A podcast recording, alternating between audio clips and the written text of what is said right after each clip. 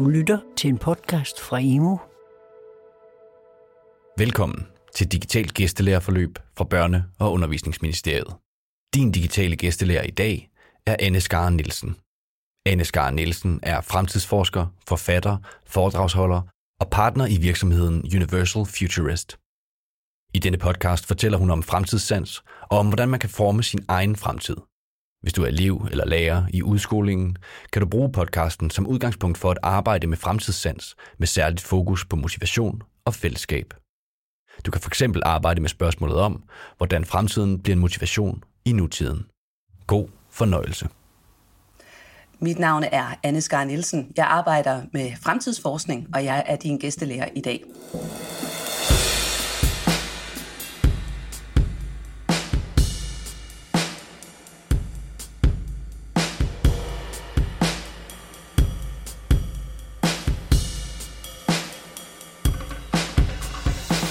Jeg har en virksomhed, som hedder Universal Futurist. Jeg er selv uddannet biolog og kandidat i statskundskab, og øh, det, som er det aller, allerbedste ved mit arbejde, det er, at jeg får lov til at beskæftige mig med alt muligt spændende hele tiden. Jeg rejser rigtig meget. Jeg snakker med mennesker over hele verden om, hvad de drømmer om, hvad det er for nogle visioner, de har for fremtiden. Og så hjælper jeg dem. Jeg hjælper dem med at lave strategier, jeg hjælper dem med at spotte trends, og jeg hjælper dem med at træffe beslutninger. Fordi noget af det, som er rigtig svært for stort set alle mennesker i dag, det er at træffe beslutninger. Hvad skal man træffe dem ud fra? Hvornår ved jeg, at det, jeg gør, er rigtigt og forkert? Hvad skal jeg bruge? Hvad skal, hvordan gør vi det i fællesskab? Og så bliver verden altså også mere og mere kompliceret. Den bliver mere og mere kaotisk, og der er ingen, der får succes alene i fremtiden. Derfor så er vi nødt til at have nogle ståsteder i verden, hvor vi sammen med andre mennesker kan kigge ud og orientere os og tænke, øj, hvad sker der bare mange fede ting derude? Der er så meget, man kan være bange for og bekymret over. Men ved du hvad? Når du er sammen med mig, så har du alt det, du skal bruge. Fremtidssans, det er det, vi skal have vækket. Fremtidssans, den har du allerede. Du er faktisk allerede bestået, når du er sammen med mig. Fremtidssans, hvad er så det, og hvordan hænger det sammen med det gode liv? Nu skal du høre, når man, når man beskæftiger sig med fremtiden, når du tænker på din fremtid, det er jo trods alt der, hvor du skal, du skal leve resten af dit liv, så vil du ikke kunne gøre det, uden at du har nogle overvejelser om, hvad er det gode liv egentlig? Altså når vi kigger ind, så handler det jo om, kommer der nogle robotter, og tager vores arbejde? Hvordan skal jeg bo? Hvordan skal jeg leve? Hvem skal jeg gøre det sammen med? Er det vigtigt for mig at have et arbejde, hvor jeg tjener mange penge? Eller vil jeg hellere have et arbejde, hvor jeg har utrolig meget frihed? Kan man egentlig godt få de to ting på samme tid? Og hvor meget kommer til at ændre sig gennem tilværelsen? Og når du bruger din fremtidssans, så kan du navigere i fremtiden. Så kan du meget bedre mærke, når du træffer en beslutning, er det så egentlig det rigtige for mig? Og så kan det godt være, at du kommer til at lave en masse fejl. Det gør ingenting. Det er rigtig vigtigt, at du dyrker din fremtidssans. Det er rigtig vigtigt, at du træner den. Fordi når du gør det, så behøver du ikke at være bange og bekymret for fremtiden mere. Og det er det, som vi skal gøre, når vi har den her tid med hinanden her. Så har jeg nogle øvelser og nogle opgaver til dig. Men ellers så skal du træne din fremtidssans i hverdagen. Prøv at forestille dig, hvis ikke du havde lugtesans. Hvis ikke du kunne lugte, hvornår bruger du egentlig din lugtesans? Hvilke andre sanser har du? Prøv lige at tænke over det. Du har jo smagssans, du har følesans. Der er også nogen, der vil sige, at jeg har noget intuition, jeg har sådan en fornemmelse for, hvad der kommer til at ske, og så sidder man nogle gange og siger, ej, jeg vidste det, jeg vidste det, jeg, åh, jeg sagde det jo. Men der var bare ikke nogen, der ville høre efter. Og, og du har faktisk også det, der hedder fremtidssans. Inden for neurobiologien, der hedder det the predictive mind. Altså, at du har en hjerne, som hele tiden er i gang med at forudse din fremtid. Hvis du går rundt i din egen dagligdag, så vil du faktisk begynde at lægge mærke til, hvor meget din egen hjerne tænker ubevidst over, kan jeg vide, hvornår den her time den slutter? Kan jeg må nå at komme til sport? Eller jeg skal ud og tisse? Kan jeg vide, hvor langt der er til toilettet? Så vil din hjerne helt af sig selv være i gang med at forudse alle mulige forskellige, det der hedder scenarier. Forskellige måder, som jeg kan leve mit liv på, eller jeg kan træffe beslutninger ud fra. Så du gør det fuldstændig ubevidst. Du har den her fremtidssans allerede. Fremtidssans består af tre ting. Det, det er en korte udgave af det, kalder vi for en MBS. Det står for Mind, Body, Soul. Nu skriv det ned på et stykke papir. Mind, Body, Soul. Når du forestiller dig fremtiden, når du tænker på fremtiden, så bruger du din mind, du bruger din hjerne. Når vi bruger hjernen til at kigge ind i fremtiden, så er det der, hvor vi kan skrive det ned. Det er der, hvor vi kan sætte ord på. Det er det, vi kan tage billeder af. Det er der, hvor du kan gå ind på Google, og så kan du prøve at slå noget op, eller du ser en science fiction film i fjernsynet, og så tænker du, åh, det kunne være, at fremtiden også bliver sådan her. Problemet med kun at gøre det, det er, at fremtiden den bliver kedelig. Fremtiden den bliver det, som vi har lige nu og her. Det er det, vi kan forstå. Men fremtiden er meget, meget mere end det, som vi kan forstå. Og dit liv er meget, meget mere end det, som du kan forstå. For vi rejser nemlig altid ind i det nye med fornemmelsen først. Fornemmelse. Hvor sidder den henne? Fornemmelsen, den sidder i din krop. Det kan være, at du, kan, du, ved, du, du står for en eller anden situation, hvor noget bliver ukendt. Føler du det så på den ene side, som om, ej, det her det bliver bare mega spændende, ej, hvor jeg glæder mig. Eller tænker du, åh, jeg kan næsten ikke være i det. Ikke? Man får ondt i maven, eller man får hjertebanken, eller man begynder at svide, eller ens hænder ryster. Så din krop er faktisk utrolig god til at navigere i verden intuition. På tysk, der kalder man det for fingerspitzengefühl. Altså man ligesom har det der i fingrene. Ikke? Man har sådan en fornemmelse for, åh, det kan godt være, at jeg kan se det der. Det kan godt være, at jeg forstår, hvad du siger, men jeg kan bare ikke rigtig mærke det. Du har garanteret prøvet at stå og have truffet en anden beslutning om noget, som du synes, du skal det kan være uddannelse. Ikke? Det er være, at man tænker, hvad er det for en uddannelse, som jeg skal have?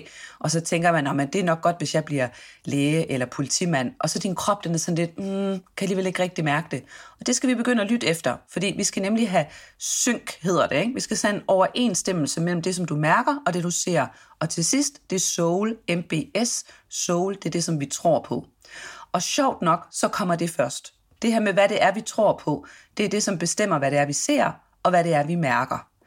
Hvis vi nu for eksempel øh, tror på, at jorden den er flad, det er der faktisk en del mennesker, som gør. De tror, at jorden den er flad. Det hedder Flat Earthers. De laver sådan nogle fællesskaber over hele verden, og så holder de konferencer, hvor, øh, hvor de øh, snakker om, at jorden den er flad. Og så vil de prøve, nu kan du selv prøve at skrive det ned, ikke? det her med se og mærke og tro. Hvis, hvis I nu i klassen tror på, at jorden den er flad, så vil det jo også være det, som I går ud og undersøger. Ikke? Så man bliver bekræftet i, at det er det, man ser. Og når man spørger dem, der tror, at jorden er flad, om hvad de bygger det på, og så siger de, ja, jeg kan da se det. Prøv at kigge ud af vinduet. Og de vil faktisk ordret sige, lad nu være med at smide alt det videnskab efter mig, for jeg tror ikke på det. Når der så kommer uoverensstemmelse mellem det, som vi ser og mærker og tror på, så vil vi ofte opleve det som irriterende. Hvis der nu for eksempel kom en ny dreng i klassen, eller en ny pige i klassen, der så siger, jeg tror faktisk ikke, at jorden den er flad. Derfra, hvor jeg kommer, der er jorden rund.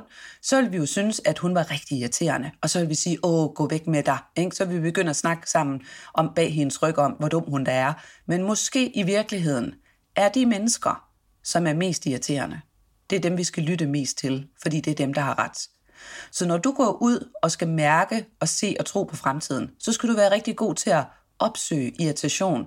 Irritation, det er der, hvor vi har lyst til at slå hinanden. Ikke? Det er der, hvor man har lyst til at proppe hinanden ned i toilettet, og så du ved, slår dig med svubberen, indtil du er gået væk, fordi inderst inde, så ved jeg faktisk godt, at det, du prøver at sige til mig, det har du faktisk ret i. Jeg har bare ikke lyst til at høre det. Åh, så skal jeg til at lave rigtig, rigtig meget om.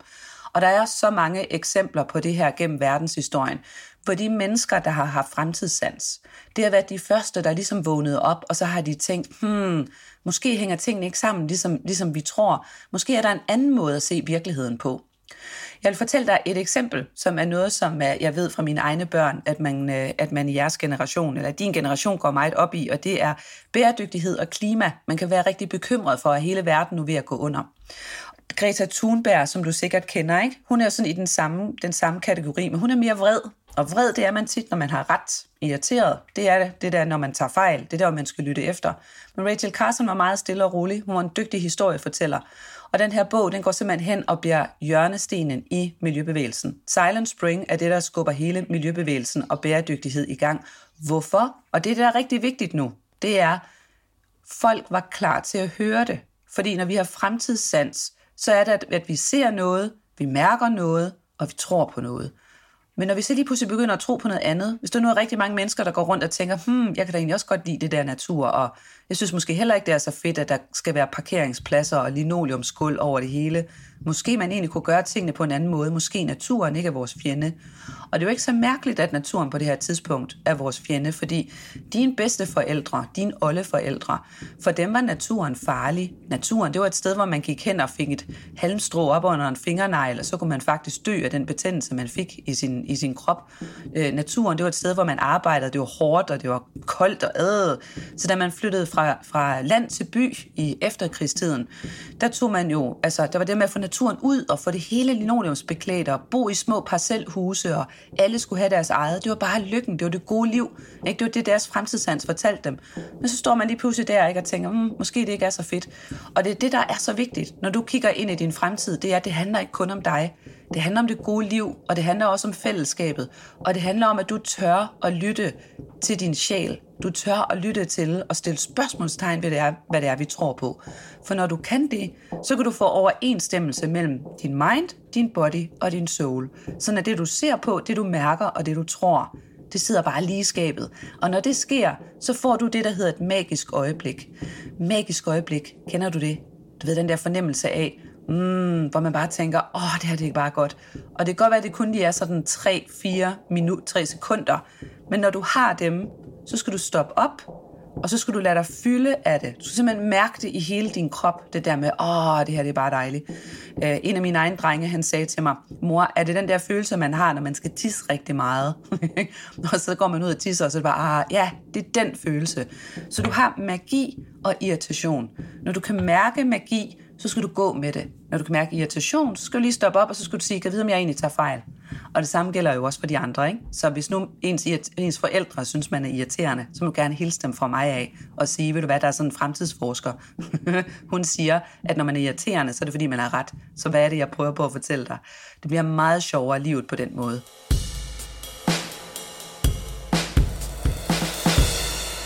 Så nu giver jeg dig en ø. Nu får du en gave af mig, og den gave, det er en ø. Den ø, den har du resten af dit liv. Tegn den ned på et stykke papir, og så må du gerne give den ø et navn. Den kan hedde Delfinøen, den kan hedde Partyøen, den kan hedde Fodboldøen, den kan hedde lige præcis, hvad du har lyst til, at den skal hedde. Det er din ø.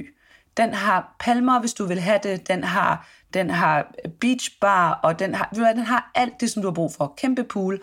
Og på den her ø, resten af dit liv, der kan du altid trække dig tilbage i det, vi kalder turistmode.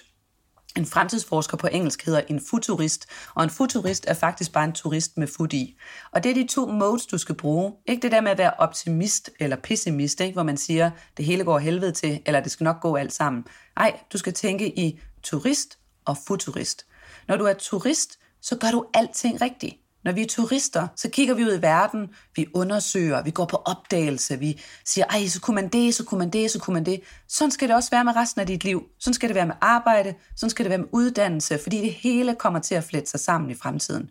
Så gå på opdagelse ind i dit liv, vær nysgerrig og sige, nå, kan man det? Gud, er det sådan? Ligegyldigt, hvad der sker fra nu af. Hvis du bliver bange, hvis du bliver bekymret, så stopper du dig selv, trækker du lige vejret, og så siger du, interessant kan vide, hvad det er. Fordi det der med, at du kan stå neutralt og reagere på dit liv, det er det, der hedder ansvar. Det er et smukt ord, ansvar. Ikke? Fordi ansvar, det er bedre på engelsk faktisk, det er responsibility. Og hvad betyder det? Hvad betyder responsibility? Det betyder evnen til at respondere, til at svare. Det vil sige, at når du tager ansvar på din egen lille ø, så, så er du ikke længere bare sådan en billiardkugle, der fiser rundt i livet så kan du faktisk stå lige her, bare lige 5 sekunder, mærker du lige efter, så tænker du, det her er egentlig rigtigt for mig. Og jo mere du gør det, jo mere vil du også kunne finde ud af, at dem, der står ved siden af dig, dem, som du skal lave fællesskab med, din klasse er jo et team, ikke også? Når vi kommer ud på fremtidens arbejdsmarked og uddannelse, så skal vi arbejde i teams. Vi skal have nogle rigtig stærke, gode fællesskaber, hvor vi hjælper hinanden med at gøre det, som er det rigtige for os selv, og så giver vi det til hinanden. Individ og fællesskab, det er ikke hinandens modsætninger det er hinandens forudsætninger. Og det kan I sagtens tage en snak om, også i klassen, det her med, hvordan, hvordan kan det lade sig gøre, at individ og fællesskab er hinandens forudsætninger, og ikke hinandens modsætninger. Så der findes ikke noget, når du er i det her turist- og futurist-mode, hvor du kan træffe en forkert beslutning. Det, det sker simpelthen ikke, og jeg ved godt, det kan man være super bange for, det her præstationspres, der ligger for, gør jeg nu det rigtige? Nej, ved du hvad? Der findes det, der hedder træffe en beslutning. og så gøre den til den rigtige beslutning. Og for at du kan lære det i praksis, så har jeg en øh, opgave til dig. Og den her opgave, den er super hyggelig og sjov. Det, den går ud på, det er, at du skal rejse tilbage i tiden for at forstå din egen tid og for at forstå fremtiden. Den her opgave handler om arbejdsliv og fritidsliv og uddannelse gennem tiderne. Det, du skal bruge, det er et sæt forældre og to sæt bedsteforældre, hvis du kan finde det. Du behøver ikke at interviewe dem alle sammen, men prøv lige at mønstre dem og skrive dem op på et stykke papir, så du laver sådan en lille stamtræ, hvor du tegner ind, hvad hedder min mor, hvad hedder min far, hvad hedder mine bedsteforældre. Hvis du ikke kan mønstre egne forældre og bedsteforældre, når du skal ud og snakke, så skal du gå ud og finde nogle andres. Man må også godt lave den her i hold, men det er rigtig sjovt at lave den for sig selv. Du kan bare finde nogen på et plejehjem, eller det kan være, at du, kan, du ved, at du har nogle naboer, som du kan gå over og snakke med. Så hvis ikke du kan mønstre det inden for din egen familie, så finder du bare nogle andres. Det er helt fint. Og så skal du lave en spørgeguide med nogle spørgsmål, fordi du skal nemlig tage et møde med din mor og far, med dine bedsteforældre. Hvis du har oldeforældre, så finder du også lige dem. Og så skal du spørge dem om, da du var på min alder, hvad drømte du så om at blive? Og så, så interview dem ikke? nysgerrigt ud fra, hvad er det for nogle problemstillinger, du selv har i dit eget liv nu, lige nu? Hvad du interesserer dig for? Og så prøv at spørge dem, lavede de det samme? Hvad, var det, hvad drømte de om at blive? Hvad for en uddannelse vil de gerne have? Hvornår synes deres forældre, de var irriterende? Hvor boede de henne? Og det du vil finde ud af, det du skal snakke med din lærer om bagefter, og så klassen skal snakke om, det er, hvor meget der har ændret sig gennem tiderne. Vi skal ikke særlig lang tid tilbage, før Danmark minder om et uland. Når du kommer tilbage til din oldeforældres tid, så bor næsten alle danskere på landet. Og hvis du skulle prøve at forklare dem, hvordan dit liv er, ikke? prøv lige at forestille dig, at du skulle forklare den alder, som dine oldeforældre har, som du har nu. Prøv at fortælle dem, prøv, prøv, du skulle forklare dem om det liv, du har, ikke? med iPhones og sport, og vi har snart selvkørende biler. Ikke? Altså, de vil jo bare sige, what? hvad er det? Så gør det, og når du har gjort det, så brug det som et afsæt til at tænke over, hvad kommer til at ændre sig i min fremtid?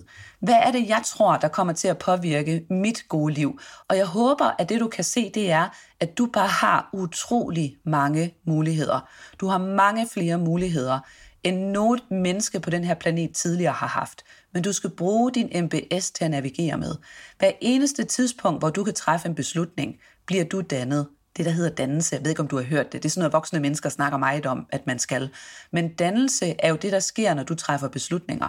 Når du får lov at øve dig, når du schusser. Schus er i virkeligheden virkelig godt, fordi når man schusser, så bruger man fremtidssansen i praksis. Så er det, man tænker, okay, der kommer gæster til middag i aften, jeg får fire venner på besøg, kan vide, hvor meget spaghetti jeg skal koge. Og så koger du 8 kilo spaghetti, og så lærer du jo, det var måske ikke den rigtige beslutning. den kan jeg godt lære noget af. Så det her med, at du sådan skal blive ved med at øve dig ind i verden, træf en beslutning om en eller anden uddannelse. Prøv at høre, alle uddannelser fører et eller andet sted hen. Der er ikke noget, der hedder rigtigt og forkert. Der findes det at lave den rigtige beslutning. Og når du så kommer til en, øh, en øh, korsvej, ikke? du kommer til, at du kan sige, skal jeg nu gå den vej, eller skal jeg gå den vej?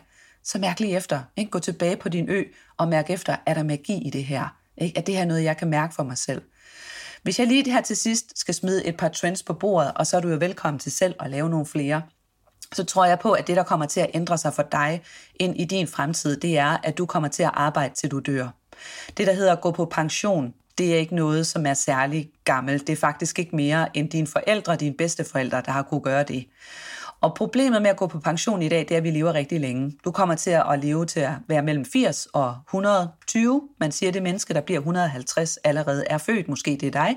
Og det vil sige, at det vil være meget bedre, hvis du indretter dig efter, at du skal arbejde hele dit liv. Du skal skabe værdi. Det bliver der, hvor det bliver sjovt at være. Det er der, hvor du kan lære nye ting. Det er der, hvor du kommer ud og rejse og lære nye mennesker at kende. Men hvad kunne du godt tænke dig? Ikke? Hvis du kan forestiller dig dit liv som en ø, hvor du kan rejse hen, Jamen er det vigtigt for dig at, at, at være i menneskekontakt, eller er det vigtigt for dig at løse spændende problemer? Er det vigtigt for dig at tjene mange penge? På hør, det kan alle jobs komme til at indeholde. Så du kommer til at holde pauser gennem din tilværelse. Du kommer til at have mange chefer. Du kommer til at flexe ind og ud af arbejdsmarkedet. Du kan starte med at gøre det i den første stykke tid. Ikke? Tag en uddannelse, og så lav et eller andet, som du synes er sjovt. Kom ud og rejse, kom ud og opleve noget. Træf beslutninger, hvor du kan mærke dig selv i det og gør dit bedste der, hvor du er, fordi så åbner fremtiden sig for dig. Hvis du nogensinde kommer i tvivl, så går du bare tilbage på den her ø, som jeg har givet dig, og så trækker du vejret derfra, og så siger du bare, spændende og interessant. Fordi det at bekymre sig, det er også en måde at forestille sig fremtiden på. Det er bare den mest fæsende måde at forestille sig fremtiden på. Når du bruger din fremtidssand, så kan du mærke dig selv, du kan se de andre. Du skaber et neutralt ståsted, hvorfra du kan bruge din skaberkraft. Og ved du hvad, min ven? Der har aldrig i verdenshistorien været kortere afstand mellem nogen, der kan forestille sig fremtiden, og det rent faktisk kan lade sig gøre, har aldrig været kortere afstand mellem visionsevne og skaberkraft. Og når mennesker som dig går ud i fællesskab sammen med andre, og, og egentlig ikke er særlig, måske føler du ikke, du er særlig dygtig, eller du har ikke fået gode karakterer, eller du har kæmpe præstationspres hængende over hovedet på dig. Alle de der ting, dem kan du bruge. Det er ligesom at have ting i, i en rygsæk. Det er ikke det, der definerer dig det, det er dig, der definerer dig. Det er dine beslutninger, der definerer dig. Og fremtiden vil rigtig gerne have gode mennesker. Gode mennesker i gode fællesskaber, de kommer til at klare sig rigtig godt. Men hvad et godt menneske er, det er jo sådan noget, man skal diskutere med hinanden. Det er noget, vi lærer undervejs, og til det skal du bruge din fremtidssans. Og det kan du gøre resten af dit liv. God fornøjelse. Du har lyttet til en podcast i Børne- og Undervisningsministeriets serie af digitale gæstelærerforløb. På emo.dk kan du finde en lærervejledning med inspiration til undervisning ud fra podcasten. Og du kan finde en lang række andre digitale gæstelærerforløb, både podcast og videoer. De digitale gæstelærerforløb rummer indhold til de fleste fag i grundskolen, erhvervsuddannelserne og i gymnasieskolen. Forløbene er produceret af Rambøl Management Consulting, via University College, Københavns Professionshøjskole, Syddansk Universitet, Operate og Heartbeats for Børne- og Undervisningsministeriet. Find forløbene og de næste digitale gæstelærer på emo.dk.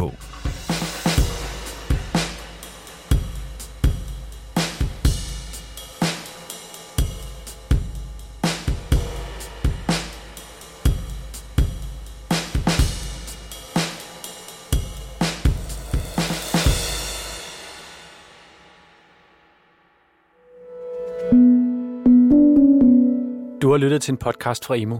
Find mere viden og inspiration på emo.dk.